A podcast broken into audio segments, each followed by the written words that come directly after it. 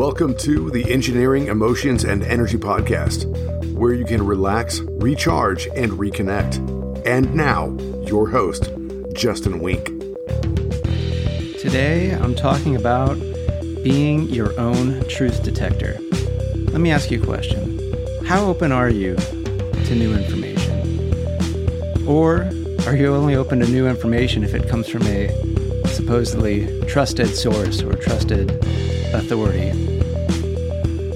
And let me ask you a follow up question.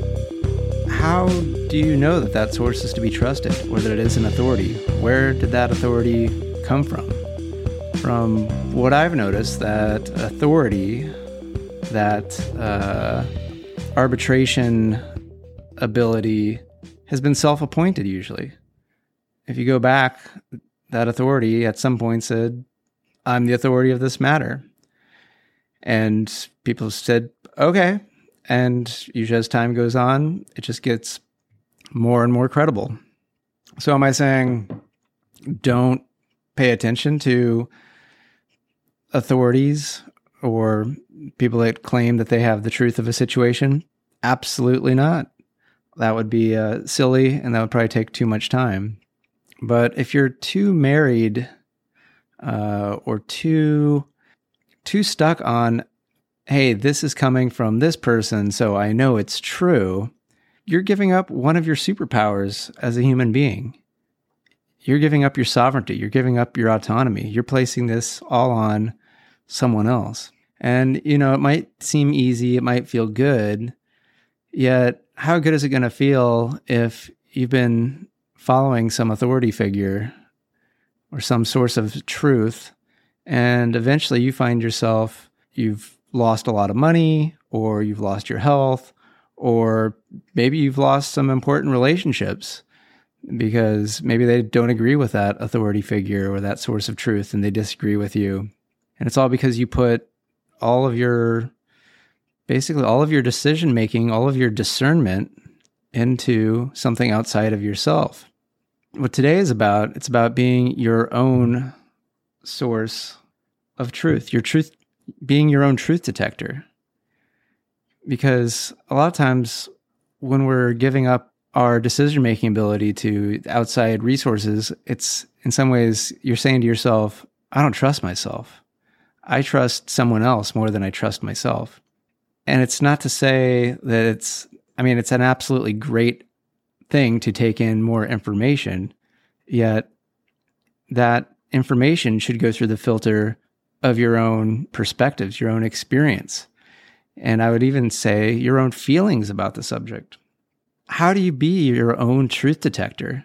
Really, I've uh, encapsulated, I've got one question that you can ask when it comes to just about any any topic that's of importance. And if it's not important, then it's just entertainment and don't put too much emotion on it anyway. But if it's something that's important that could have relevance to uh, your life, your health, your finances, your relationships, people you care about, the world you live in, then you might want to ask based on all my senses and knowledge of the universe, does this information seem true, relevant, and useful to me? It should be an emphatic fuck yeah, hell yeah. Then that's something you want to you want to go with. You want to take action on that information. But if the answer is a no, then it's time to keep looking, find find better information or start to trust your intuition, your your gut. Uh, cuz sometimes we discount how we might feel about something. I'm not talking about the, you know, the knee jerk reactions that we often have when we're on social media where we're put into a state of fear or anger. I'm talking about you're quiet, you're calm, you're relaxed. And if you if you don't remember that state, then I'm going to encourage you to, you know, join me on my Tuesday 20s where we relax, recharge, and reconnect with some guided relaxation practices.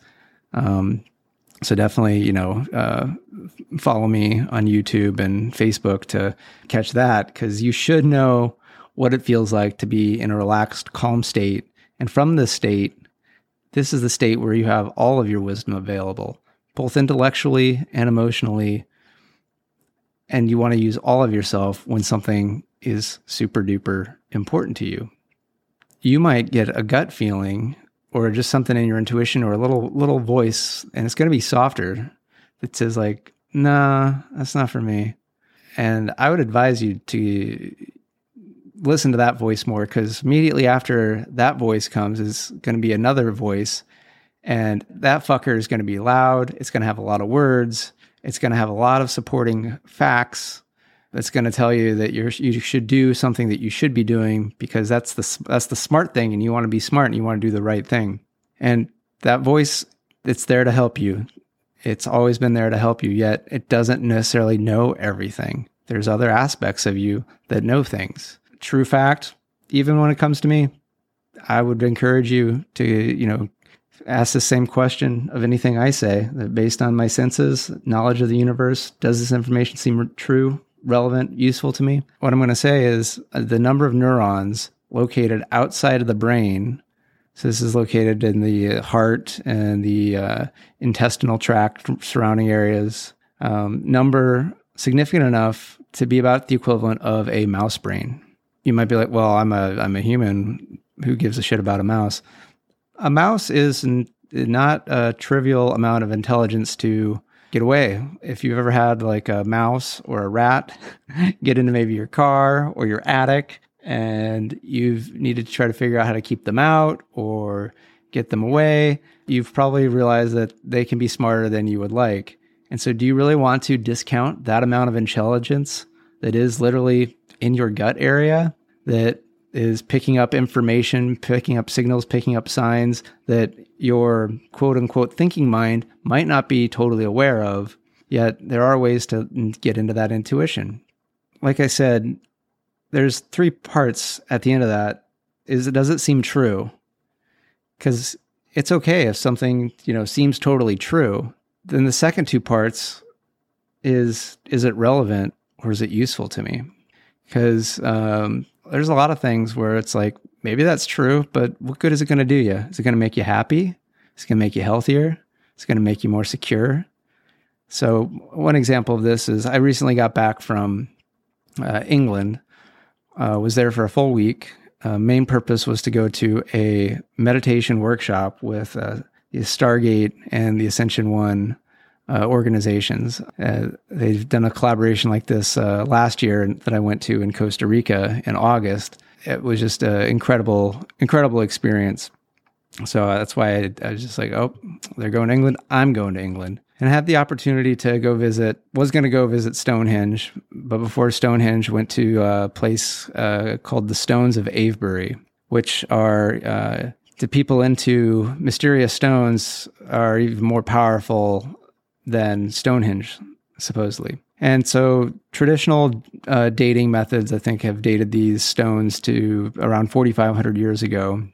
And, you know, there's a little mysterious of, you know, how are they formed? How do they get there? Because uh, some of these are massive, massive stones.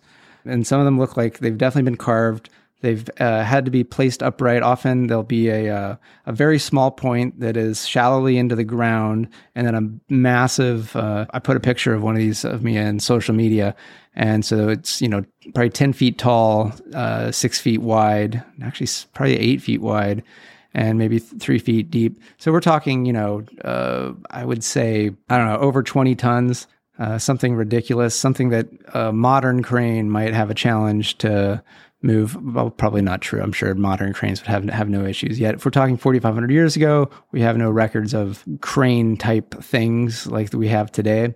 So how did they how do they get there? And there's theories, and some of them have to do with people. Some of them have to do with maybe not people. Could some of that stuff be true? To me, I like to stay open minded since it's not discernible, and it seems like some of the traditional offers of how these were done seem a little bit far fetched considering maybe the possible technology at the time. I go, okay, yeah, maybe there's something that's uh, unexplainable. Something else did it. I don't know. I really don't get too far into it because then I go to these next two questions Is this relevant to me? And is it useful? And the answer to those two parts is no. I just don't have any connection with these stones. Uh, and since I don't have any connection, I don't get any feelings. I don't see there's no usefulness. Whether one side is true or not, it's not relevant, it's not useful. I'm moving on. So that's why I canceled my Stonehenge visit. So I was like, well, sure, these are some cool stones, but I just saw some cool stones. They really didn't do it for me. I don't believe I'm going to get any answers. And this just is not something for me at this time. So I move along. I don't need to go on any internet forums and debunk one side or the other. That's a waste of my energy, a waste of my time. And you're like be going like, Justin, what does this have to do with anything? I don't really give a shit about stones as giant or as large or whatever, I've got I've got real problems. I've got dietary issues. So let me bring this to something maybe a little bit more relevant, like diet. There's lots of authorities on on diet, and if you start to dig into the history of recommended diets, you see that it's not often as uh, based on good quality science as we would like to believe. We often like to think that we're being told this because this is the optimal for for human health. I'm not going to get into too much. There's like so many documentaries and other people like Vinnie Tortorich is fantastic, good podcast on kind of going over stuff like that. If you really start to even just at a very simple simple level kind of go, you know, this is where maybe using your your other senses, you can still go into a, a gym and get a personal trainer. They will tell you something like all right, you know, nutrition's important. So we're going to want you to be eating, you know, six times a day. We want to fuel that fire. You know, we want to keep that metabolism going, you know, because your metabolism, it's just like a coal fire. And so we got to put a little fuel, put a little food into that. So it keeps you going, keeps you burning fat, and that's going to keep you feeling good. This is one of those where you don't need to have studied nutrition. And in fact, it's probably better that you haven't studied nutrition because there's uh, a lot of nutrition, uh, the history of like the school of dietitians that was founded uh, with close relations to uh, Kellogg and Kellogg cereal. Um, there's some connections there. You don't need to have studied this to just consider a few things. At all times, have humans always had the ability to eat regularly every hour and a half, every couple hours throughout human history. Even if you and I maybe don't even agree on how long human history is, right? No, there's been lots of times early on in human history where people would have needed to go for long periods of time without eating. Would it be good design, whether we're talking evolution or otherwise, for that design of the human to, if you don't have enough food in the system, the metabolism completely shuts down almost immediately and you don't have energy and you can't do things. Already there's a little bit of, to me, it's suspect that wait, I have to be eating a lot of stuff nonstop to be able to uh, do work, to be able to do things, to be able to move things around and lift weights and whatnot. Like from a survival standpoint, there'd be a, a quite the benefit that if I was to maybe go a long period without eating, that maybe that would actually make me healthier and more energetic so that then I can get the food when there's the opportune time to get it. Might that not be more advantageous than this other system where I'm eating regularly? And if I'm eating regularly, that means I need to purchase large amounts of things. And who benefits from that? Whereas going long amounts of time without eating who benefits? Just you. And this is all stuff that you can try out, you can look up, you can find. I'm not trying to recommend one way of eating or another. I'm just saying be open, open your mind up, and be your own truth detector. Ask yourself, based on everything I know about the universe, through my knowledge, through my senses, does this information seem true, relevant, and useful to me? And if it's the, a yes, yes, then absolutely go for it. Yet I do want to caution that just because it's a yes for you, that doesn't necessarily mean it's a yes for everybody else. And also, if it's a no for you, that doesn't necessarily mean it's a no for everybody else because we are all individuals. Sometimes some things work for me, but not going to work for you. Might work for you, but might not work for somebody in your family. It's really important that we distinguish what's good for me versus maybe what might be good for other people or a large population of people. So I'm a big believer in statistics are important, yet when it comes to me, I'm going to choose where in the statistics I want to be. I'm going to set my intention that says that, oh, uh, if somebody comes down with this uh, condition, I just listened to a podcast with Jim Fortin where he's interviewing somebody who basically cured themselves of multiple sclerosis. Usually it's people get that, that's a lifelong. Here's your prescription for permanent disability. Good luck, whatever. We're just going to try to ease the pain. So there's the statistics, and then there's where do you want to be? And this gentleman that was interviewed, he was like, Nope, I'm going to get better. And he got better. Be your own truth detector because you are powerful you do have insights, you do have access to more information than you can possibly realize. And when you fully utilize all of you, you can then really create the world you want to create. Because you've already really been creating the world that you've already created. Just there's a good chance that you haven't been aware of the operating system that you've been running.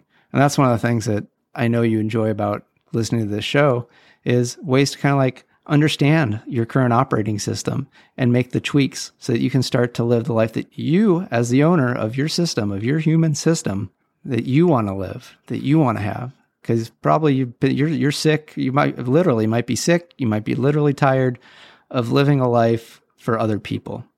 And so this really is about living a life for you. I'm here to assist you as much as I can in any way I can. And if again, if this stuff isn't relevant and it's not useful, or you don't find it true, that's okay. Go find something that is. Go find something that is. Want to thank you so much for listening. It's great to be back from my trip. It was a great, great trip. The eating could have uh, left a little bit to desired. So I'm I'm actually in the middle of like a ten day uh, sugar detox cleanse. So that's been that's been interesting because just while traveling, it's like sweets and you know fun food.